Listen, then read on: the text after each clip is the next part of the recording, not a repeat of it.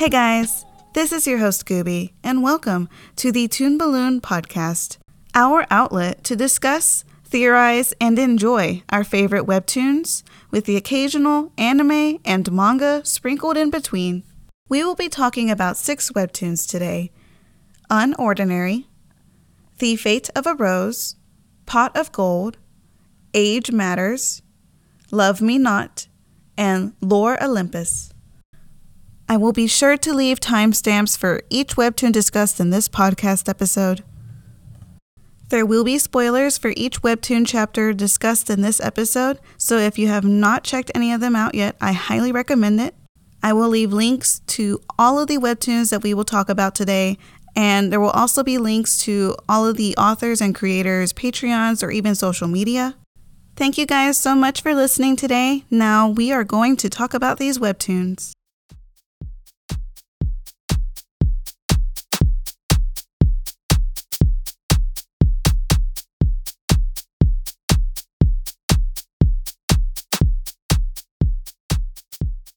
First up, we have Unordinary, episode 216 by Uru-chan. The chapter picks up where we left off last time. We see that Lila is confronting the attackers that ambushed her, Seraphina, and Arlo in the cafe in the last episode. One of the attackers mentions to Lila that she can't keep running away from their boss. Eventually, she offers to talk to him on the phone, so when she starts speaking to the man, we don't get a good look at his face. But the most information that we do get from this phone call is that the organization that Lila works for is called Spectre and that they discuss Target 93, which happens to be Seraphina, her sister. The details given by Lila over this phone call is that she had an agreement with the boss that she would be allowed to speak with Seraphina, or in this case, Target 93, which the boss didn't seem to care for. He had sent an ambush of people Lila takes note that the ambush could expose their whole organization and ruin their plan. So, based on this analysis, I can assume that the organization is trying their best to be discreet and not to expose themselves. But with many of the encounters that we have gotten with this Spectre organization, is that they're not very discreet. They use the dampener and then the attacks are pretty, you know, unfortunate. It's it's quite out there. Um, most of the time, when we see these attacks happen, I mean, they do a lot of property damage, and that's not very discreet. And I would assume that their organization has been exposed as it is.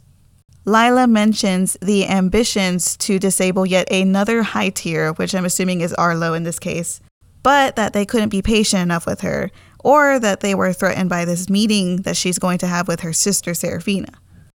It's hard to tell what the goal of this organization exactly is. I'm assuming we will get more information as the story moves on.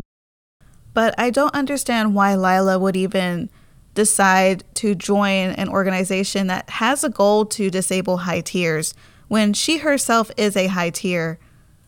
She didn't want Seraphina to be targeted, yet in the end of the day, they went against her wishes and hurt her sister in the process if her goals are to protect people, I don't see how getting rid of people's powers is really protecting them in a world that is based on your power level and you could get hurt, seriously injured by not being strong enough. Anyways, we end up in this abandoned warehouse with Seraphina, Arlo, and the guy that works with Lila. The guy looks a little bit exhausted after teleporting them.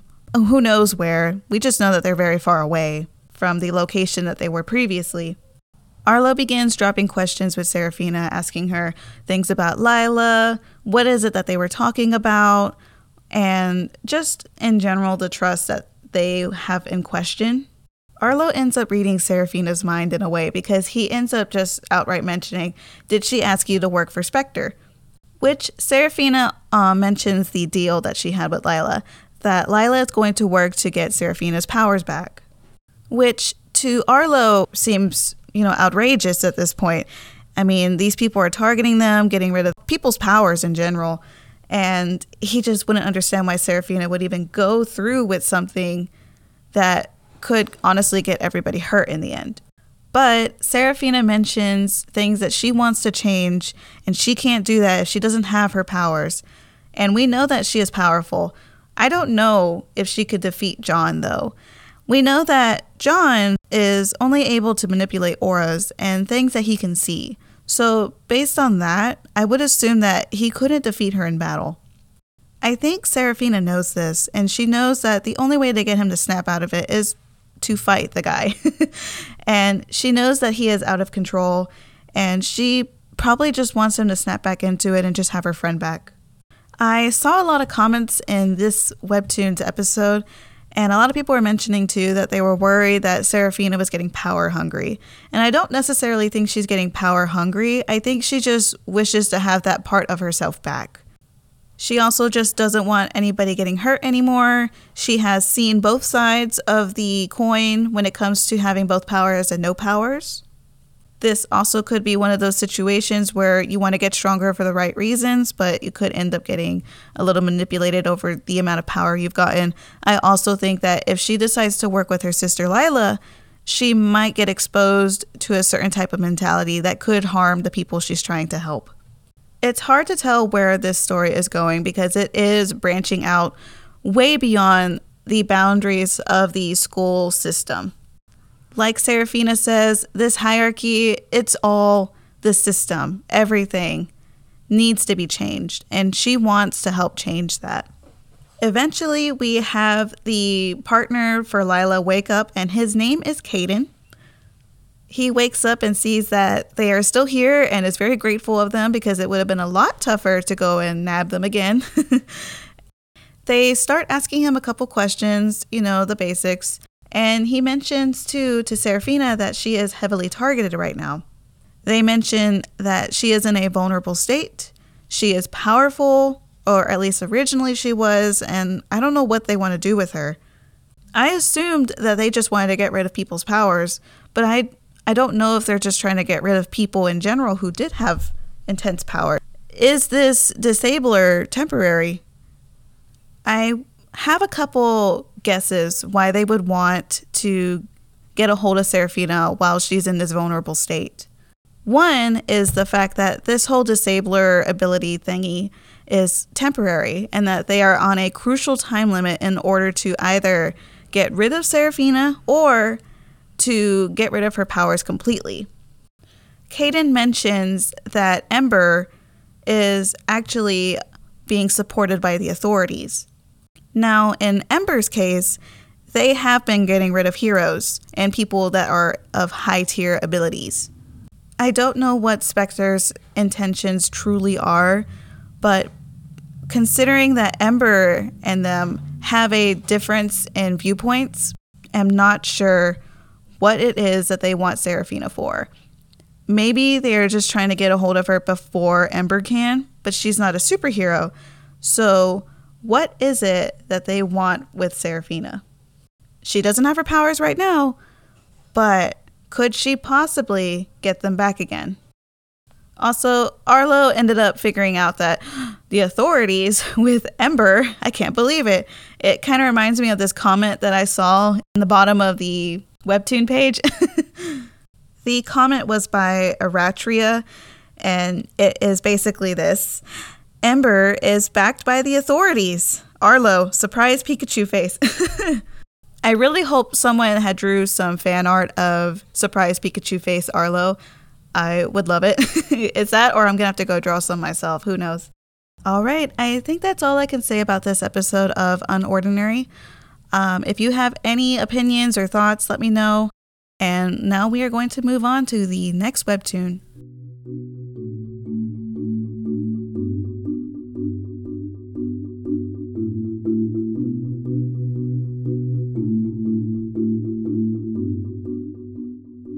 we have The Fate of a Rose by Sushi Cat Go, episode 43. I am so happy to see that this comic is just flourished with updates recently.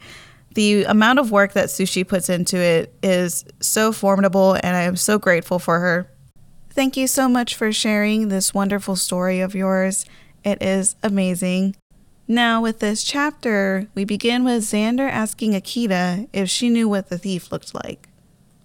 To his dismay, she did not. And she continued to tell him that, oh, it's okay. I'm looking on the bright side. It's no big deal. But of course, I mean, when you get your stuff stolen, it, it kind of is a big deal. And people can kind of consider that, yes, you are indeed in a little bit of shock from the incident. So, with this in mind, Xander gives Akita a little bit of a hug. The hug ends up getting Akita to feel like this massive drop of guilt on herself. She doesn't want to lead Xander on, but with the circumstances, I mean, a hug wasn't a big issue here. I mean, it was okay to get a sweet hug from your friend when you're in a bit of distraught from losing your stuff. So, of course, there is a bit of awkwardness. The two of them start walking over to see if they can find the thief or just to look around and search for her missing stuff. Xander attempts to see if Akita will open up about her past or anything that's troubling her because he wants to be a good friend and offer her a different type of comfort. He feels a little inadequate with their relationship, at least in his side, because I guess he thinks that Akita doesn't trust him enough or something. And, you know, I would like for Akita to be able to open up to him at her own pace, but I do see Xander having a difficult time wanting to stick around because, you know, he doesn't feel adequate enough for her. Like he doesn't feel like he can offer her what she needs in this moment. I don't think it helps that Akita is kind of pushing him away, even though she doesn't want him to have feelings for her in a romantic aspect. I mean, I think he would willingly just be there for her as a friend. I mean, if you think about it, if you're willing to want to be in a relationship with someone, you enjoy their company enough to want to be there around them at any circumstance at a time. So even if that person didn't want to be in a relationship with you, I don't see why it would be a problem to just be with them as a friendship because you sought them as someone that you enjoyed their time with. But in this case, I can see both sides, and I really hope that the two of them can talk about it and reconcile so that way their friendship or anything is mended. Akita is giving him the cold shoulder, which is also her way of saying, I'm not ready right now. But it is a little tough to see because I want to know Akita's backstory. I, I don't know who was it that was able to decipher everything from the backstory of Akita because Sushi mentioned in her Instagram that someone had made a PowerPoint and everything and figured out the entire backstory. I don't know who that is, but I'm gonna track them down. I'm kidding, but I am so anxious to see what this is all going to come about. The two of them do end up remembering Amy. we do get a bit of a panel of her looking a bit distraught from her last encounter with Dee Dee. This next chapter must be quite a doozy because I'm just so curious on what's going to happen next. I really want to see more of Akita's backstory and more about Dee Dee, Amy, and I would like to see Pierce again. I think everyone's been asking for Pierce, but by what I'm assuming, we will see him whenever it's time, and we will all look forward to it, and it will be uh, an exciting chapter.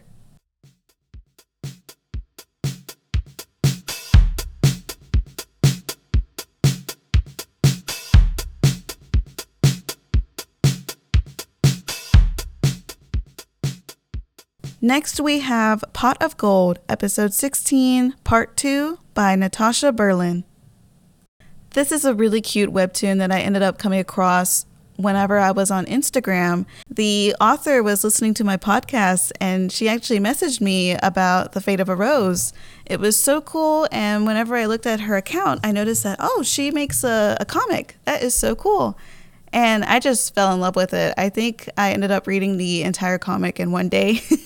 um, I was a little hooked and I had a difficult time doing anything else because all I wanted to do is just catch up on her webtoon. I highly recommend that you go and check it out. The link is in the description, like I said before. It was so cool to see in the beginning of this episode what Pot of Gold looked like in the television series that the characters act in. We get a glimpse of Otto's character and his name is Lewis on the show. And basically, they're talking about magic, and I guess he gave up his swords to help her. And by her, I mean Mia's character. The scene ends with the two of them kissing, and the director yells cut. which leads to a blushing Mia. it was so cute to see her just bright red right after that kissing scene with Otto. And whenever she bumped into one of her friends or castmates, her friend just has to point out how bright red Mia is from it all. and Mia just blurts out, Well, he is kind of a good kisser. Which, like I said before when I commented on the webtoon, that Otto has game and he never knew he had it. so they both end up talking about the surprise party for Otto that's going to come up in the next week or so. And by the looks of it, everyone is just getting ready to say goodbye to each other because Pot of Gold ended on its final episode of their series. I know that everyone in the webtoon is so looking forward to the eventual surprise party for Otto, and I'm hoping that they will eventually find out about his situation with the blackmailer. I feel so bad for him because I I just wish that he could actually talk to somebody and tell them, "Hey, there's a lot of stuff going on and that Mia is getting involved with all the danger that's happening." I am hoping for some sort of resolve for Aro's situation because from the first episode of this entire webtoon, we do see both Mia and Otto going on their little adventure to Colorado so either they are still getting chased down, or Alex or part of the party, you know, the crewmates are able to help them out in some way, shape, or form. I absolutely adore this comic. I love the diversity, the characters. It is so funny and cute, and the art is beautiful. I love the author's style. Not to mention, I really appreciate the representation of my own culture. Seeing Otto just flip a tortilla barehanded in the, I think it probably was like the second episode, I was just so impressed because I saw that and I was like, oh, they get me. if you haven't read this comic yet, I deeply, deeply recommend that you go and check it out.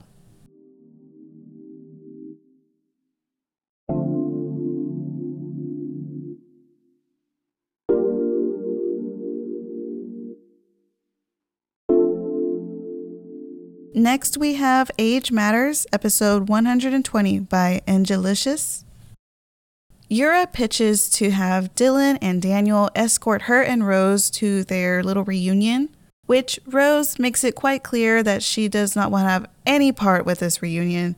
And Yura kind of just pushes her buttons a little bit by saying, But we already told them we're going to be there, and I, t- I thought we already made our spots. It's going to be so fun. Rose ends up having a bit of an outburst with her, which I can kind of understand because based on their history together, um, Rose just ends up feeling like a doormat when it comes to Yura. Yura has kind of pushed her beyond her boundaries and not really asking what she wants to do or asking really for any of her own wishes. At first, I really liked Yura when we first got introduced to her because it was very generous of her to let Rose live with her and just help her out. But eventually, after the story moved on, I had a hard time liking Yura just because she she kind of takes advantage of Rose. I mean, when Yura left the first time, she kind of just took advantage of Rose while she was drunk. She didn't get her proper consent, and in no way can she give proper answers when she's intoxicated. So then Rose ends up having to do someone else's job for them. And then Yura doesn't even have the consideration to go and tell Rose what's going on or even try to update her on anything. I know we get explanations for this, but I also have a difficult time even seeing the okayness with it because when your friend's asking about you and when are you going to come back and you don't even tell her, uh, that's not really fair for them, especially when they're taking care of your work and your home. But I digress. so I'm just going to move on and we're going to talk about Daniel because Daniel is our MVP of this chapter. We see that he goes and chases after Rose after her bit of a fight with Yura. And Daniel kind of makes it clear that he can see right through Rose. He understands that this isn't necessarily about the reunion, but more so about the possibility of seeing her ex fiance which I can understand. It would be a little hard to see someone that you were about to marry and had a really deep connection with. And by the looks of it, did not leave on good terms. Like the two of them just, it was not a good, clean breakup. So, in the end of it, Rose just kind of points out that she finds it almost scary how well he can see right through her. And we get this cute scene of the two of them just hugging and loving on each other. and they're just so sweet. And they end up going back to the apartment. During that time they were talking, we have Rowan trying to comfort Yura. And he ends up just telling her that the position that Yura put Rose in Rose ended up benefiting from it a lot because it helped her move on and she's so much happier than she was before. So that helps perk Yura up and eventually we get Daniel and Rose and everyone is back together in the room. Yura formally apologizes to Rose about everything and just wants to respect Rose's wishes. So whenever the mention of the reunion party is back up, Rose decides that yes, she will indeed be going. Everyone is happy and dandy, and that's when Daniel and Dylan both bump into the mysterious CEO man, which I'm assuming is Daniel's father. And I'm just wondering, what on earth does this man want to do with Daniel? it just, based on that ending, it looked like bad news. Also, Dylan seems he wants to really find a place of his own. I am really hoping that he can get some good help with that so him and Sky can be together in their own comfort place. I'm honestly really nervous about this reunion that's going to come up because I'm not looking forward to seeing Rose's ex fiance. It has kind of been made clear that this dude is the enemy of this comic, but as the story progressed, we start understanding that this guy is trying to make an entire competitor to Lime, and it seems that he's working with Daniel's secretary, who looks so much like Rose. It's scary. I am nervous, but I am also very excited for the next episode. So, whenever that comes up, hopefully I can get a chance to talk about that too.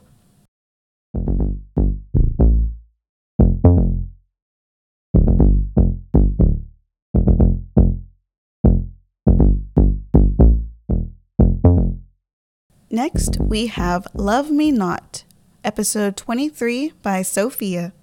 The episode starts off with Noah asking Avery if she would like to come over to his apartment to study. Avery is a bit on the fence since she did go on a bit of a cramming spree in the past two days, so she is noticeably exhausted from it all. Noah notices that she's a little reluctant to agree, but he tries to tell her that it's no big deal and that she doesn't have to do it. But Avery is really nice and wants to give him a second chance, so she decides that she will just take a quick nap before heading over to his apartment later. When Avery is about to take her nap, she starts recollecting her thoughts about Noah and starts to think about their first encounter. She mentions that Noah is shy, and probably due to the fact that her, Noah, and Hayden all have severed strings, that he must have just been super excited to see that he could have possibly found his soulmate or something of the matter. And that he probably has just recollected his thoughts after talking to Hayden like she did. So before Avery was about to fall asleep, she does mention that she wonders if she will see Hayden later. Now, that was a little sneaky. I was thinking, ooh, are we going to have a little Hayden and Avery interaction? Is this ship going to start building some blocks to it? I am still a little unsure of who to ship because I do like her interactions with Hayden, but I am wondering what it is that her and Noah are going to connect over, other than the fact that they have strings that are severed. I am hoping to see interactions from both couples or potential couples in the future because I would really like to see more development for all of these characters. He starts mentioning her jacket, she starts bringing up that she has siblings, and Hayden brings up the fact that he's an only child. I can tell that Hayden feels a little lonely, and I don't think it helps that he can see his severed string because I think that just puts on another facade of loneliness. I don't think he'll ever stay lonely for sure, but it does leave that indicator of, oh man, I'm never going to see or find somebody who will match me like everyone else does because everyone else has their own string to somebody else. I really appreciate Hayden's point of view of these severed strings because he doesn't find it hopeless. I could tell he's lonely because he knows that all of his relationships won't be long lasting. He still wants to try to be happy. I really like that about him. I think the mention of the lack of siblings for him was just to add on another layer of his wanting for affection. But aside from that, Hayden guesses correctly that Avery is the youngest of her siblings. She, of course, questions, How did you know that? And he was just like, Well, it's because you're small and cute, and does a cute little pat on her head. and of course, everyone is just going crazy. I read the comments, and, you know, everyone's like, Oh my gosh, we're getting interaction. He said the C word. I mean, it was so cute, though. I really like their chemistry. It's so um, organic, is a good way to put it. I can see that these two have gotten off on a different tone than it was with Noah because, you know, I guess it's just because Noah is a little bit shy and he didn't know how to approach her in a romantic way. And Hayden does have experience because he hasn't really, you know, tried to hold himself back from being with other people. So for him, he's got game. and I think it just helps a little bit that the two of them have a shared interest. I'm wondering what that shared interest or trait it will be for her and Noah to get to know each other a little bit better. So I am really looking forward to seeing the interactions in the future. I think they're going to be so cute because this comic is adorable. I really like reading it. I like the characters, and the humor is really, really nice.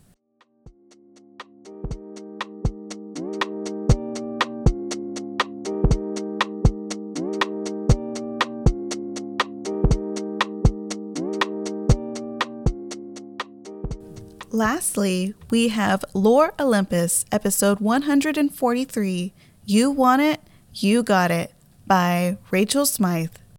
This episode is the cutest episode yet of Lore Olympus. I absolutely love all of the interactions, little snippets that we got from all of the characters. Um, Persephone and Hades just hanging out and shopping and just being so adorable. The title for this Lore Olympus chapter, I just wanted to sing it so badly, but I knew I didn't want to hurt any of your ears. I did not want to put you through that kind of pain. But this chapter begins with two citizens of the underworld gazing at this beautiful bag that obviously looks like it's going to be heavily priced because the sassy shopkeeper over here is just like, one does not simply buy this bag. So, of course, based on the reaction of the shopkeeper, I just knew, oh, yeah, this store is going to be high key nobility. So, the woman, you know, is very sassy, the shopkeeper, and, you know, nothing phases her until her coworker comes over and whispers something in her ear, and her face is just absolutely stunned by what she hears we're just flooded with all of these scenes of these civilians of the underworld, the shopkeepers, we have a baker, all just going mad because their king is coming down to, you know, shop. The next scenes are just so funny because we have all of these shopkeepers just pushing people out of their stores because they want to dedicate the whole time for Hades and Persephone to come in and shop they start mentioning that he's going to bring a goddess in. And the two lads with the um, flamethrowers, they were just blasting these two shoppers out of their store. And their conversation goes, I hear she's known as the bringer of death. And the other one's reaction is just, oh, rad. and I just love that. I mean, they are just completely enthralled by this woman that Hades has taken interest in.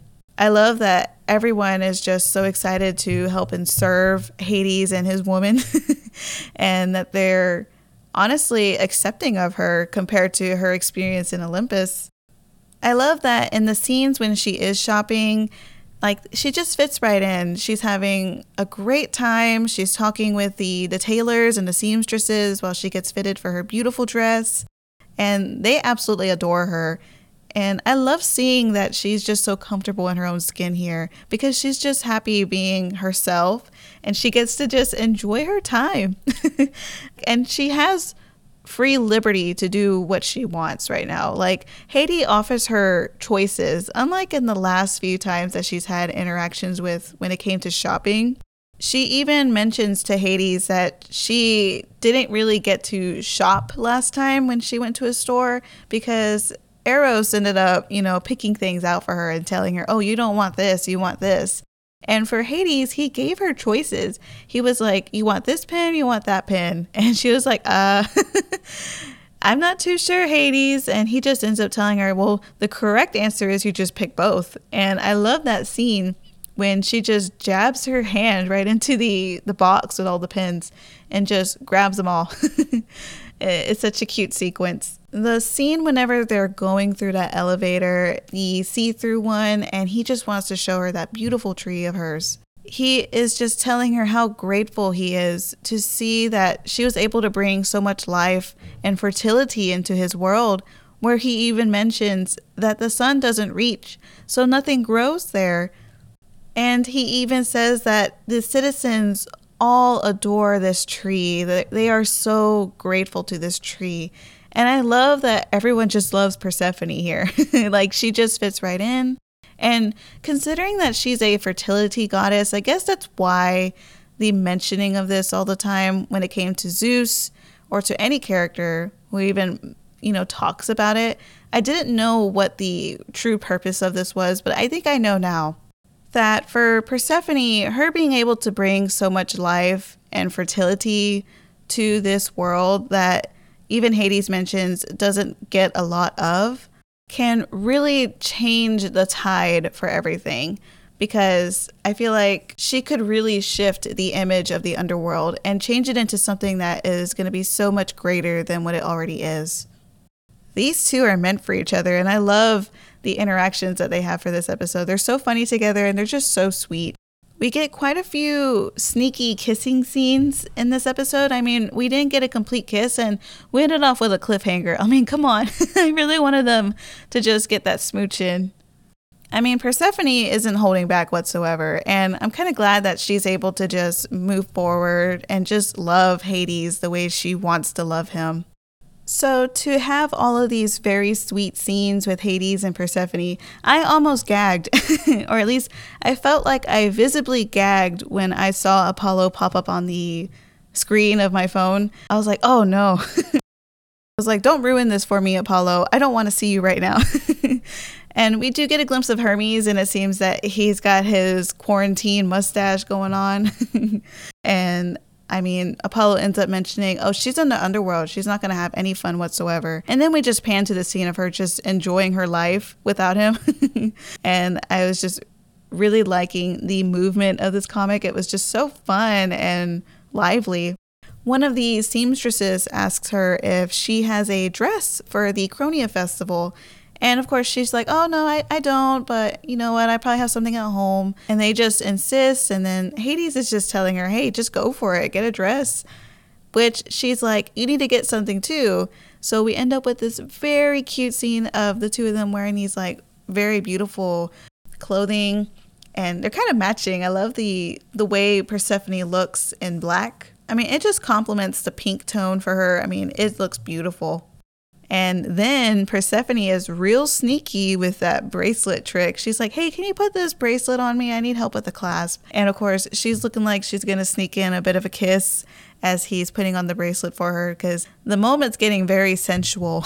and uh, I don't know if we are going to get a kiss, but if we do, Oh, I'll be so thankful to Rachel. Like, thank you for this amazing scene.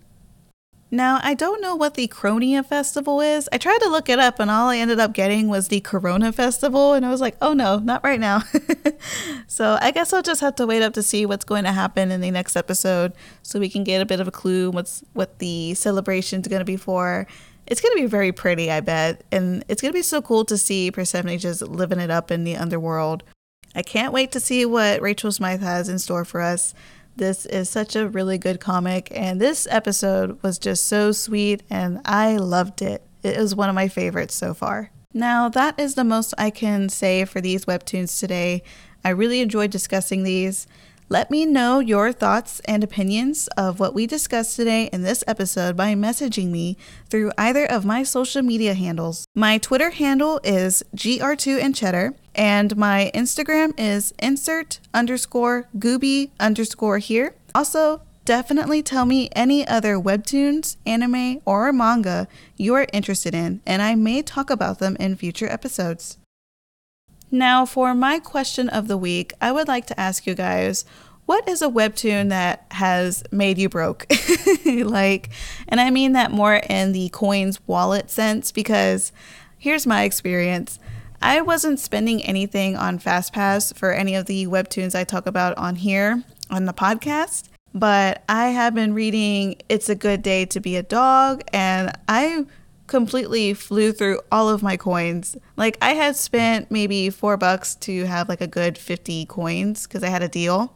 And I ended up spending all of that on this webtoon because I just ended up becoming so obsessed with the like I needed to know what was going to happen next. And since it's like a completed series, um, I just couldn't help it.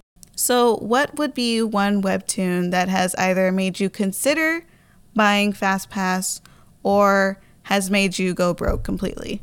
You can tell me your answer through the SoundCloud comment section, or you can just tell me your answer through my social media handles, like I listed earlier. Also, I would like to give a shout out to a listener this week, and that listener is going to be my husband. Since this upcoming weekend is going to be Valentine's Day, I would like to say I love you and happy Valentine's Day, honey. now, let's end this episode of the podcast.